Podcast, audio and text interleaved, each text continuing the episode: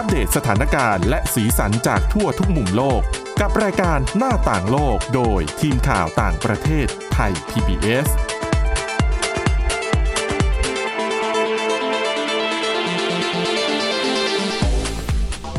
สวัสดีค่ะคุณผู้ฟังต้อนรับเข้าสู่รายการหน้าต่างโลกค่ะ เช่นเคยนะคะ วันนี้เรามีเรื่องราวที่น่าสนใจนะคะ ไม่ว่าจะเป็นเรื่องของมาตรการซีโร่โควิด หรือว่าควบคุมการระบาดให้เป็นศูนย์ของจีน ปรากฏว่าล่าสุดค่ะ มีเรื่องน่าเศร้าเกิดขึ้นนะคะ แล้วก็ทำให้นโยบายซีโร่โควิดนั้นถูกวิพากษ์วิจารณ์อีกครั้งหนึ่งนะคะสำหรับวันนี้ค่ะพบกับคุณชนชยานานท์พร้อมสมบัติและดิฉันสวรักษ์จากวิวัฒนาคุณค่ะ ค่ะ สวัสดีคุณผู้ฟังค่ะโอ้คุณนันต้องบอกว่าจีนนี่เหนียวแน่นมาก ๆ มั่นคงมากค่ะเพราะตอนนี้แทบ ก่อนก่อนหน้าแทบทั้นี้งเหมือนมีข่าวค่ะใช่ไหมครับคุณสวรักษ์ว่า จะมีการตั้งคณะกรรมการอะไรขึ้นมาเปิดประเทศกลายเป็นว่า ไม่ไม่ได้เป็นแบบนั้นแล้วเหรอคะๆก็ยังไม่มีแนวโน้มว่าจะผ่อนคลายมาตรการเร็วๆนี้นะคะ มีหนำซ้ำสีจิ้นผิง ประธานาธิบดีของจีนเนี่ยก็ยังย้ำเรื่องนี้อีกครั้งในการประชุมสมัชชาประชาชน เมื่อช่วงกลางเดือนที่แล้ว ก็ย้ำอีกแล้วว่าจะไม่ผ่อนคลาย คือจะไม่อ่อนข้อให้กับโควิด -19 คือพูดแบบมา พูดออกมาแบบนี้ก็ชัดแล้วอะนะนะคะ ทีนี้อย่างที่เราก็ได้ติดตามข่าวกันเป็นอย่างต่อเนื่อง ตอนนี้เกือบทั้งโลกนะ ก็ผ่อนคลายกันไปหมดแล้วอะนะคะ เปิดประเทศรับนักท่องเที่ยว รับนักลงทุนแต่ว่าจีนเนี่ยก็ยังคงยึดมั่นในนโยบายซีโร่โควิดนะคะ ก็คือเจอผู้ติดเชื้อโควิดที่ไหน ปิดสถานที่นั้นทันที คนในห้ามออกคนนอกห้ามเข้านะคะ แต่ว่า ไอ้นโยบายแบบนี้แม้ว่าชาวจีนจะไม่พอใจแต่พูดอะไรมากไม่ได้อืมเนื่องจากจีนก็เป็นประเทศที่ปกครองโดยพรรคคอมมิวนิสต์เพียงพรรคเดียวนะคะ มีการจำกัดเสรีภาพในการแสดงความคิดเห็นอย่างหนักเลยนะ แต่ว่าเหตุการณ์ล่าสุดที่เกิดขึ้นเนี่ยดูเหมือนว่าคนจีนก็เริ่มทนไม่ไหวแล้วนะคะ เนื่องจากว่ามาตรการซีโร่โควิดเนี่ยทำให้เด็กชายวัยสามขวบคนหนึ่ง ต้องเสียชีวิตทั้งๆทที่ไม่ควรจะเกิดขึ้น เหตุการณ์นี้ค่ะ เกิดขึ้นในเมืองหลานโจนะคะ ในมณฑลการซูของจีน ซึ่งก็จะมีการกักบริเวณเป็นพื้นที่เป็นจุดๆไป คือจุดไหนพบผู้ติดเชื้อเขาก็จะปิดพื้นที่การเข้าการออกเนี่ยยากลำบากมากนะคะ ปรากฏว่าในเมืองหลานโจค่ะมีอยู่ครอบครัวหนึ่งนะคะเอ่อปรากฏว่าในห้องพักเขาเนี่ยเขาเกิดปัญหาแก๊สรั่ว นะคะก็จะมีพ่อแม่แล้วก็ลูกชายวัยสามขวบนะคะสามีซึ่งอยู่ในที่เกิดเหตุเนี่ยเขาก็เล่าให้ฟังนะคะ คือสามีเนี่ยโพสต์เรื่องนี้ในสื่อสังคมออนไลน์ของจีนคนถึงได้รู้กันทั่วนะคะสามีเนี่ยบอกว่า คือครอบครัวก็อยู่ด้วยกันแหละเพราะว่ามันถูกกักบริเวณค่ะภรรยาก็ไปทำกับข้าว แล้วก็มีเตาแก๊สนะคะเตาแก๊สที่เมืองจีนเนี่ย แก๊สของเขาเนี่ยใช้ทำหน้าที่หลายอย่างคือทำเครื่องทำน้ำอุ่นด้วย ใช้เรียกว่าอะไรเป็นเครื่องทำความร้อนในห้องที่พักด้วย ใช้ต้มน้ำด้วยอะไรแบบด้วยเนี่ยนะคะ ปรากฏว่าแก๊สรั่ว ทั้งแม่แล้วก็ลูกชายวัยสามขวบเนี่ย ก็คือหมดสติอืมนะคะ คุณพ่อเนี่ยก็พยายามช่วยเหลือทั้งคู่แหละ แต่ว่าอาจเห็นคุณแม่ก่อน ก็เข้าไปช่วยเหลือคุณแม่ดูแลจนคุณแม่อาการดีขึ้น แล้วก็เลยหันไปดูลูกปรากฏว่า ลูกก็ยังสลบไปอะ คุณพ่อก็พยายามที่จะออกไปแจ้งเจ้าหน้าที่ คือในแต่ละอาคารที่ถูกปิดบริเวณเนี่ยนะคะ จะมีเจ้าหน้าที่ของทางการจีนน่ะคอยอยู่คือห้ามอย่างที่บอกห้ามคนในห้ามออกคนนอกห้ามเข้า ก็จะพยายามบอกเจ้าหน้าที่ว่า อนุญาตให้เขาเนี่ย พาลูกออกไปโรงพยาบาลได้ไหม โรงพยาบาลน่ะ ขับรถออกไปเนี่ยห่างกันไม่ถึงสิบนาทีนะคะอืมคือใกล้มาก ปรากฏว่าพอไปหาเจ้าหน้าที่เจ้าหน้าที่บอก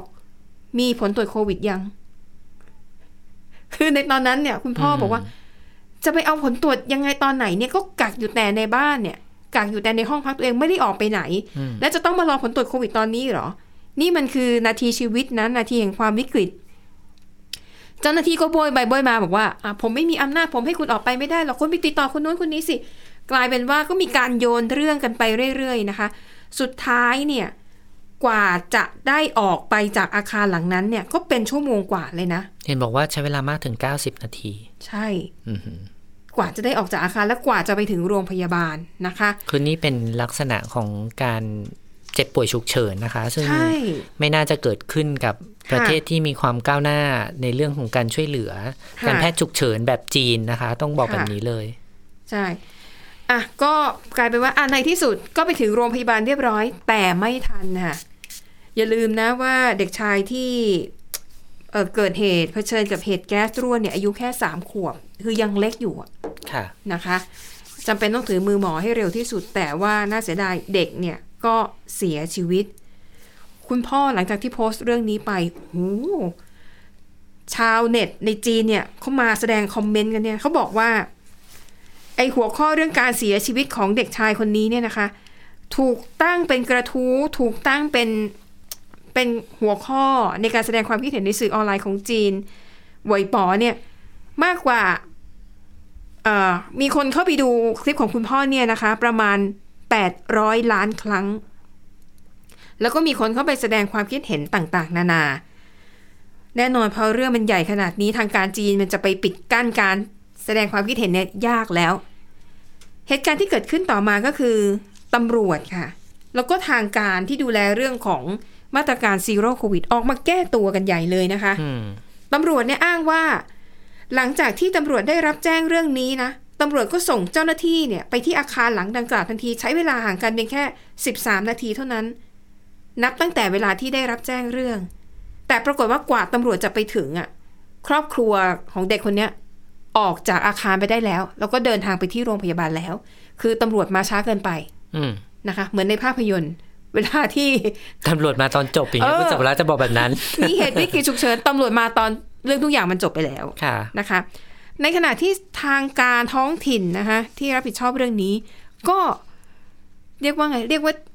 แถแบบข้างๆคูลๆมากกว่านะคะ ก็ออกแถลงการบอกว่าจริง ๆ แล้วทางการเนี่ยก็จะมีนโยบายที่เหมาะสมในการรับมือกับสถานการณ์ฉุกเฉินนะเพียงแต่ก็ไม่ได้พูดถึงว่าอ้าวแล้วตอนที่เกิดเหตุ ทำไมถึงไม่มีการประสานงานแล้วก็ให้พ่อเนี่ยนำตัวลูกไปที่โรงพยาบาลได้แบบทันเวลานะคะ อะ อันนี้ก็ถือว่าเป็นบทเรียนครั้งใหญ่อีกครั้งหนึ่ง อืม ดิฉันเติมคุณสวรักษ์นิดนึง ระหว่างที่ที่คุณสวรักษ์เล่าไปเนี่ยดิฉันก็ค่ะพยายามเซิร์ชข่าวดูนะ เขาบอกว่า มีเจ้าหน้าที่เมืองหลานโจวยอมรับว่าต้องใช้เวลาถึง 90 นาทีจริง ๆ ในการส่งโรงพยาบาล ในการส่งรถพยาบาลไปช่วยเหลือ หลังจากที่พ่อเด็กโทรสายด่วนฉุกเฉินมาหลายครั้งค่ะแล้วก็ยืนยันด้วยว่า เกิดการถกเถียงกันเป็นเวลานานกับเจ้าหน้าที่อืมทางเข้าออกของอาคารที่อยู่ ก็เลยค่ะไม่สามารถจะนำตัวเด็กเอ่อออกมาได้อย่างทันท่วงที นั่นหมายความว่าเป็นเรื่องของการประสานงานระหว่างเจ้าหน้าที่กับเจ้าหน้าที่ด้วยนะคะค่ะไม่ใช่เฉพาะเอ่อญาติผู้ป่วยไปสู่โรงพยาบาล หรือไปสู่อืมเจ้าหน้าที่ท้องถิ่นตรงนั้นนะคะค่ะแสดงว่าเรื่องเนี้ย เป็นอุทาหรณ์ให้กับหลาย ๆ ประเทศหลาย ๆ หน่วยงานรวมถึงอืมประเทศไทยด้วยนะคะค่ะไม่ว่าจะมีข้อบังคับอะไรก็ตาม แต่ว่าในเหตุฉุกเฉินมันควรจะมีทางลัดที่จะนำคนไปรักษาชีวิตไว้ให้ได้นะคะดิฉันขอเปรียบเทียบแบบนี้ได้ไหมคุณสวรักษ์มันมีเหตุการณ์ที่อีเทวอนถ้าใครจำได้ที่เกาหลีใต้นะค่ะคะปรากฏว่าเรื่องหนึ่งที่ฉันรู้สึก รู้สึกจะบอกว่า อืม รู้สึกว่าเขารับมือกับสถานการณ์ได้ดีอ่า คือเรื่องที่มีการตรวจสอบอย่างละเอียดว่าค่ะเอ่อเจ้าหน้าที่ตำรวจได้รับการโทรอืมฉุกเฉินเข้ามากี่สายค่ะแล้วเข้าไปในพื้นที่ภายในเวลาเท่าไหร่อืมปรากฏว่าประธานาธิบดีเป็นคนออกมาเปิดเผยข้อมูลเองค่ะว่าตำรวจเนี่ยเพิกเฉยต่อการส่งสัญญาณขอความช่วยเหลือฉุกเฉินอืมจนท้ายที่สุดเนี่ย ตำรวจเนี่ยก็ action ด้วยการออกมาขอโทษ ถ้าใครค่ะเห็นภาพตามสื่อจะปรากฏเลยว่าออกมาโค้งคำนับขอโทษ ถึงแม้ว่ามันจะเป็นความรู้สึกของการที่ช่วยอะไรไม่ได้หลังจากการสูญเสีย แต่ฉันคิดว่ามันมีเรื่องหนึ่งที่เป็นบทเรียนที่ทุกประเทศเนี่ยควรจะควรจะตระหนักเหมือนเหมือนกันก็คืออมเรื่องของการตรวจสอบค่ะสิ่งที่เกิดขึ้นเพื่อนำไปแก้ไขอืม และป้องกันเหตุที่จะเกิดขึ้นในอนาคตได้ค่ะนี่หมายความว่าตรงเนี้ยมันมีช่องว่างของของเอ่อของความเดือดร้อนที่ไม่ได้รับการค่ะเหลียวแลอยู่พอสมควรอืมเราก็เลยเห็นว่าอ๋อเขาเข้าไปในพื้นที่ตำรวจเนี่ยเข้าไปในพื้นที่ช้ากว่าที่ประธานาธิบดีอยากให้เป็นค่ะแต่ความจริงเนี่ยถ้าดูตามเวลาแล้วไม่ช้านะคะค่ะไม่ช้าถ้าเปรียบเทียบกับประเทศอื่นๆหรือแม้แต่กับเราเองเนี่ย ไม่ช้าแต่ว่าเข้าไปช่วยไม่ได้คุณสมรักษ์เพราะว่าพื้นที่ไม่เอื้ออำนวยให้เข้าไปช่วยเหลืดิอฉันชีวิตว่าเขาไม่เคยเจอเหตุการณ์แบบนี้ ใช่ ไม่ได้มีการประเมินหรือว่าวางแผนไว้ล่วงหน้าเนาะแล้วอย่าลืมนะเราทั่วโลกเนี่ยนะคะค่ะ มีการปิดสถานบันเทิง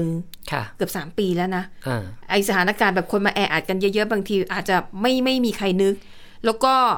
จริง ๆ ในเกาหลีใต้ต้องบอกว่าตามปกติแล้วเนี่ย การควบคุมฝูงชนเขาทำได้ดีมากนะคะค่ะสังเกตจำได้ไหมเมื่อสัก ปีสองแม้แต่กระทั่งช่วงเวลาเนี้ยเขาจะมีการประท้วงต่อต้านประธานาธิบดีอยู่เป็นระยะ ไม่ว่าจะเป็นคนไหนขึ้นมาเป็นผู้นำค่ะประเทศก็ค่ะตาม จะจัดยังมีระเบียบมากนั่งจะเป็นระเบียบแถวอ่าเพียงแต่ว่าการจะประท้วงทุกครั้งต้องยื่นเรื่องขออนุญาตจากตำรวจ เราต้องมีแผนการชัดเจนเลยนะอ่าคนการใช้จัดพื้นที่เออยังไง ยังไงอยู่กันตรงไหนจะออกเมื่อไหร่จะเข้าเมื่อไหร่ ดังนั้นเนี่ยค่ะมันมีเจ้าภาพอืม ตำรวจก็รู้ว่าเดี๋ยวจะมีอีเวนต์นี้นะอ่าตำรวจก็จะส่งกำลังมาดูแลเตรียมตามความความพเหร้อมมาะสมไปแต่ว่าที่อีแทวอนเนี่ยค่ะดิฉันอ่านข้อมูลแล้วรู้สึกเออมันก็เหตุสุดวิสัยจริง ๆ คือหนึ่งมันเป็นช่วงฉลองเทศกาลฮาโลวีนค่ะแล้วก็เป็นครั้งแรกที่จัดอย่างเต็มรูปแบบ ไม่ต้องใส่หน้ากาก ไม่ต้องเว้นระยะห่าง ไม่ต้องอืมอะไรทั้งสิ้นตำรวจเนี่ย คงจะไม่คิดว่าคนจะมาเยอะอะไรขนาดนั้นหรือไม่นะคะคิดว่าจะเป็นเหตุที่เกิดแบบสุดวิสัยใช่แบบนี้ใช่ไหมคะ เพราะว่าอีแทวอนเนี่ยอธิบายอย่างนี้ดีอ่าพูดง่ายๆเหมือนต่อข้าวสารบ้านเราแล้วกัน มันไม่ได้มีทางเข้าทางใดทางหนึ่ง ต้องไม่ได้เรียกว่าตอกข้าวสารด้วย ต้องเรียกว่าเล็กกว่าตอกข้าวสารครึ่งหนึ่งอะเพราะว่ามันเป็นเหมือนซอยย่อยเนาะใช่ใช่ในแต่จุดถ้าที่พูดถึงมันมีไอ้ย่านกายท่องภาพใช่ไหมคะอ่าทั่วไปเนี่ยทั่เป็วนเหมือนไปย่านนั้นเลยคค่ะล้ายๆกัน คือมันเป็นแหล่งท่องเที่ยวที่แบบ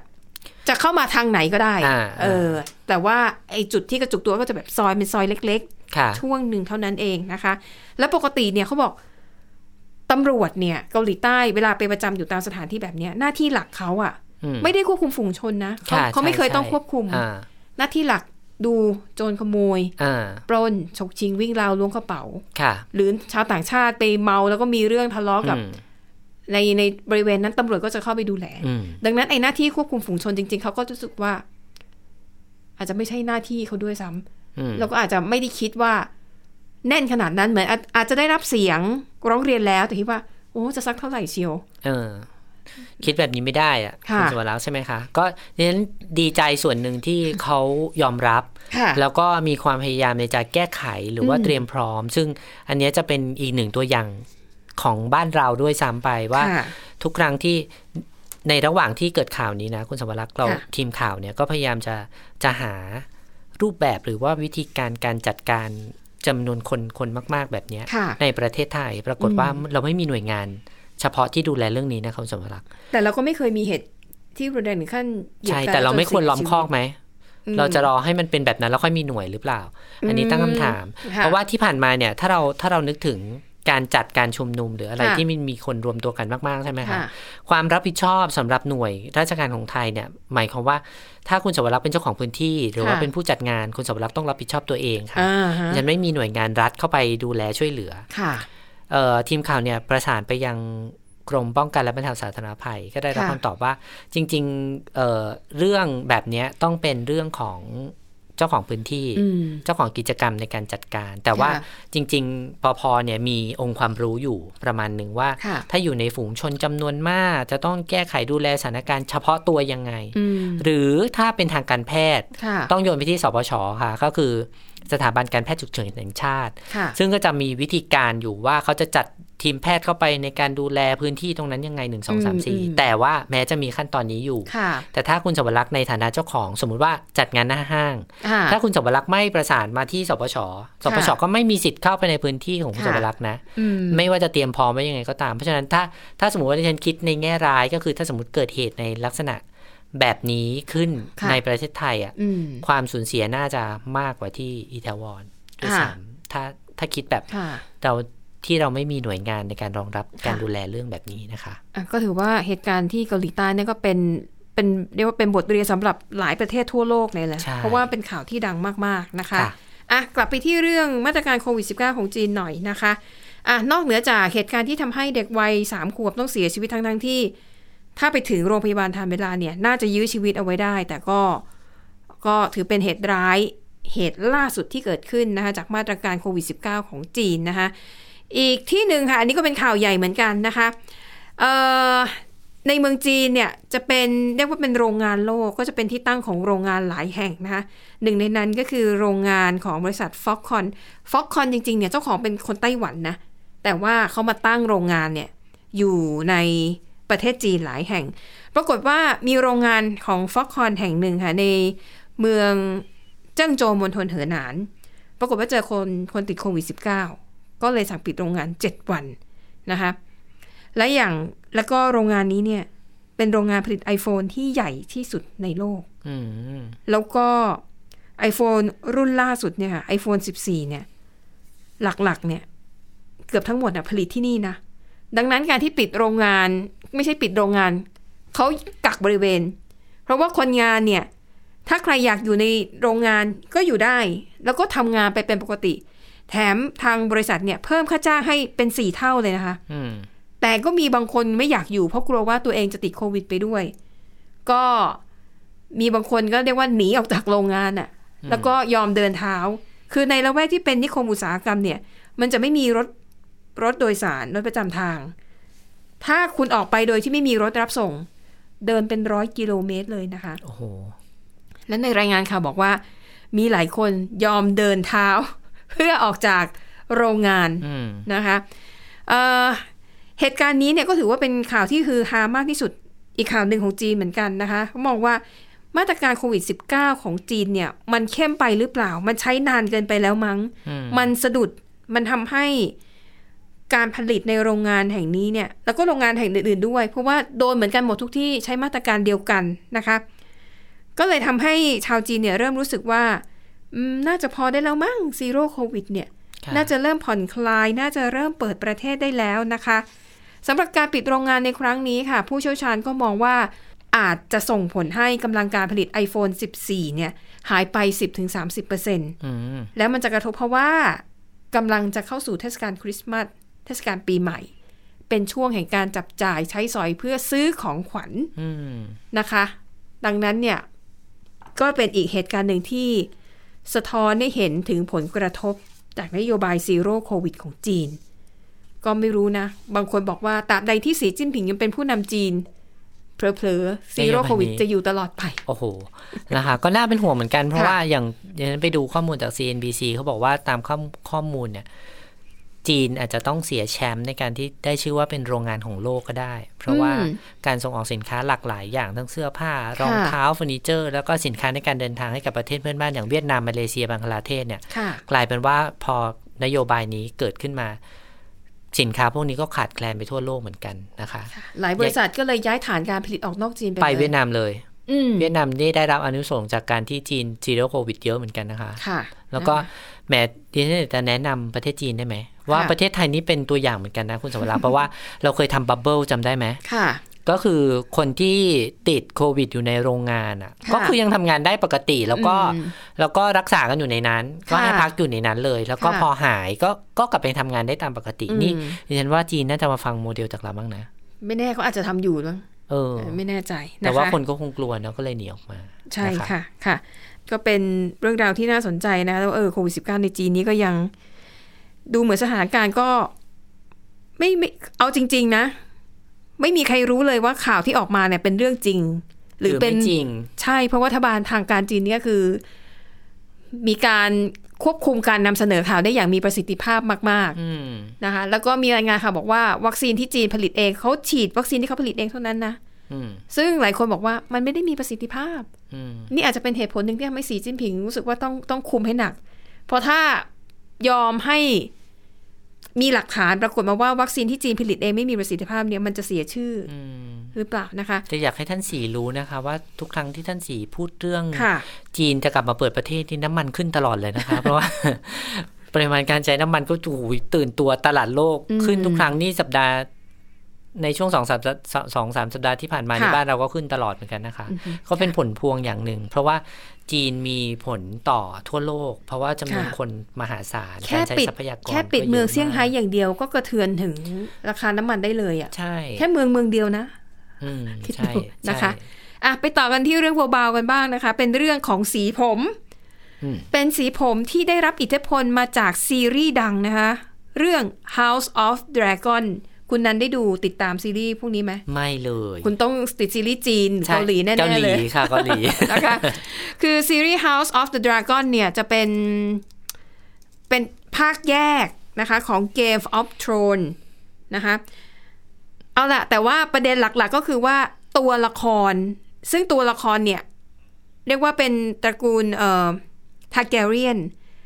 ตระกูลทาร์แกเรียนเนี่ยเป็นหนึ่งในเจ็ดตระกูลที่จะแย่งชิงอำนาจกัน ซึ่งจะเป็นตัวละครที่ปรากฏอยู่ในซีรีส์ทั้งสองชุดนะคะ ทีนี้ในซีรีส์ล่าสุดเนี่ยจะเน้นไปที่เอ่อตระกูลทาร์แกเรียนโดยเฉพาะ ดังนั้นเนี่ยมันก็จะมีแต่คนในตระกูลนี้อยู่ในซีรีส์นี้ ทีนี้จุดเด่นของคนในตระกูลในสายเลือดนี้เนี่ยนะคะ ก็คือสีผมค่ะ ผมเขาจะเป็นสีที่ภาษาอังกฤษใช้คำว่า platinum blonde ก็คือขาวโพลนเลยนั่นแหละ มันจะออกเหลือบเหลือบๆเงินนิดนึง อ๋อ นะคะมันไม่เหมือนผมงอกนะ คุณมันไม่เหมือนคุณผู้ฟังอก อาจจะนึกภาพไม่ออกเลยฉันค่ะคือผมงอกแบบคนไทยที่ขาวไปเลยอะ่ะ ไม่ไม่ใช่อย่างนั้น เนาะมันก็เป็นอีกแบบหนึ่งแต่ว่าของอันเนี้ยที่คุณสุ Platinum ภลักษณ์กำลังอ Blonde ธิบายอะ่ะ ก็คือมันจะออกริชาร์ดเกียร์ได้ไหม ก็ได้แต่มันจะมีความเงามากกว่ามีมีสีอ่าเงินเงาเงาๆมากกว่านั้นอ่าค่ะประมาณคือจะเป็นเข่าวที่ดูแบบสดใสเปล่งประกายอ่าอะนะคะค่ะก็คำว่า platinum blonde เนี่ย เป็นสีที่จอร์จอาร์อาร์มาร์ติน ผู้ที่ประพันธ์ซีรีส์เรื่องเนี้ยทั้งสองเรื่องนวนิยายทั้งสองชุดเนี่ย เป็นคนเขียนไว้ในบทค่ะนะคะว่าเนี่ยตัวละครทาร์แกเรียนเนี่ย เขาจะคนในตระกูลนี้เนี่ยจะรูปร่างหน้าตาดี สวยหล่อ เหนือกว่าเผ่าพันธุ์อื่น ๆ และจุดเด่นก็คือจะมีผมผมสีแพลตินัมบลอนอืมไม่ว่าไม่ว่าตัวละครนั้นจะเป็นตัวละครผิวดำหรือผิวขาว ก็จะมีสีผมในลักษณะนี้อืมปรากฏว่าเอ่อซีรีส์ทั้งสองชุดเนี่ยนะคะ ไม่ว่าจะเป็น Game of Thrones หรือว่า House of Dragon เนี่ยได้รับความนิยมสูงมาก ๆ มาก ๆ นะคะ ยิ่งซีรีส์ล่าสุดเนี่ยที่ตัวละครทุกตัวเนี่ยก็คือจะมีผมแบบขาวหมดเนี่ย มันทำให้ผมสีเนี้ยกลายเป็นว่าในสหรัฐอเมริกาได้รับความนิยมมากขึ้น เขาก็ไปสัมภาษณ์พวกร้านทำสีผม แล้วก็ค่ะอ่าเป็นช่างทำผมที่มีความเชี่ยวชาญเรื่องการทำสีผมโดยเฉพาะ บอกว่าโอ้โหช่วงนี้นานะ มีแต่คนบอกว่าเอาสีผมแบบทาร์แกเรียนอืมคือเป็นชื่อตระกูลในละครนี้ ในตัวในซีรีส์เรื่องนี้นะคะ แล้วก็มีคนตั้งชื่อสีเนี่ย แตกต่างกันไปอีกคำว่า platinum blonde เนี่ยคือมันอยู่ในบทประพันธ์ใช่ไหมแต่เวลาที่อะเป็นช่างทำผมทั่ว ๆ ไปผู้ก็ตั้งชื่อสีให้อื่น เช่น สี virgin blonde บ้างอืมสี winter white บ้างสี super ice blonde บ้างนะคะ ก็ถือว่าเป็นเทรนด์ที่กำลังมา แต่ถามว่าถ้าทำสีผมแบบนี้ในสหรัฐอเมริกา คุณคิดว่าต้องใช้เงินเท่าไหร่ โอ้ยขนาดในเมืองไทยนะ คุณสวรักษ์แพง ค่าทำสีผมในร้านดีๆอะแพงนะครั้งหนึ่งหมื่นสองหมื่นก็มีค่ะสามหมื่นก็มี แล้วใช้เวลาทำนานด้วยนะ ใช่เป็นวันค่ะเอ่อ The New York Times เนี่ยก็ไปสัมภาษณ์เจ้าของร้านทำผมแห่งหนึ่งนะคะเขาบอกว่าถ้าหากลูกค้ามานะ แล้วอยากได้ผมสีแพลตินัมบลอนเนี่ยนะคะ อาจจะต้องใช้เวลานานกว่า 8 ชั่วโมงค่ะนะคะส่วนสนนราคาเนี่ยนะคะ ต้องบอกว่าแพงมากๆนะคะ ซื้อ iPhone ได้หนึ่งเครื่องเลยนะคะ ราคาเนี่ยอาจจะสูงถึง 76,000 บาท โอ้ยสูงมากเลยนะคะเจ็ดหมื่นหกพันบาท เหตุผลที่แพงเพราะว่าหนึ่งเขาบอกว่าคือต้องดูพื้นฐานเดิมของสีผมลูกค้าอือหือเพราะว่าปกติทานทำสีให้ได้สีแพลตินัมบลอนเหมือนในตัวละครเนี่ยยยิ่งเราเป็นคนเอเชียผมผมดำเนาะเอ่อผมสีเข้มค่ะ มันต้องฟอกมันต้องย้อมหลายครั้งอ่า แล้วฟอกความยาวของผมยังไงด้วยเนาะฟอกยังไงไม่ให้ผมเสียผมร่วงค่ะผมหลุดอีกใช่ไหมคะอืมก็จะมีสารเคมีที่แตกต่างกันออกไป ใช่ค่ะอะเอามาเล่าสู่กันฟังว่า เออ ผมสี platinum blonde เนี่ยกำลังเป็นเทรนด์นะ แต่ว่าจริง ๆ ในสหรัฐอเมริกามีดารานักร้องศิลปินที่เขาทำสีผมสีนี้อยู่แล้วอืมบางคนทำเองแต่ไหนแต่ไร หรือบางคนเนี่ยทำตอนที่ภาพยนตร์เรื่อง Game of Thrones ค่ะฉายในไอ้ season แรก ๆ นะคะ อะนี่ก็เป็นเรื่องของ กระแสความนิยม สีผม platinum blonde ค่ะนะเอามาเล่าสู่กันฟังอืมนะคะอะแล้วทั้งหมดนี้ค่ะ ก็คือเรื่องราวนะคะในรายการหน้าต่างโลก ขอบคุณคุณผู้ฟังสำหรับการติดตามค่ะ วันนี้หมดเวลาแล้วพบกันใหม่ในตอนหน้า สวัสดีค่ะ สวัสดีค่ะ Thai PBS podcast. View the world via the voice.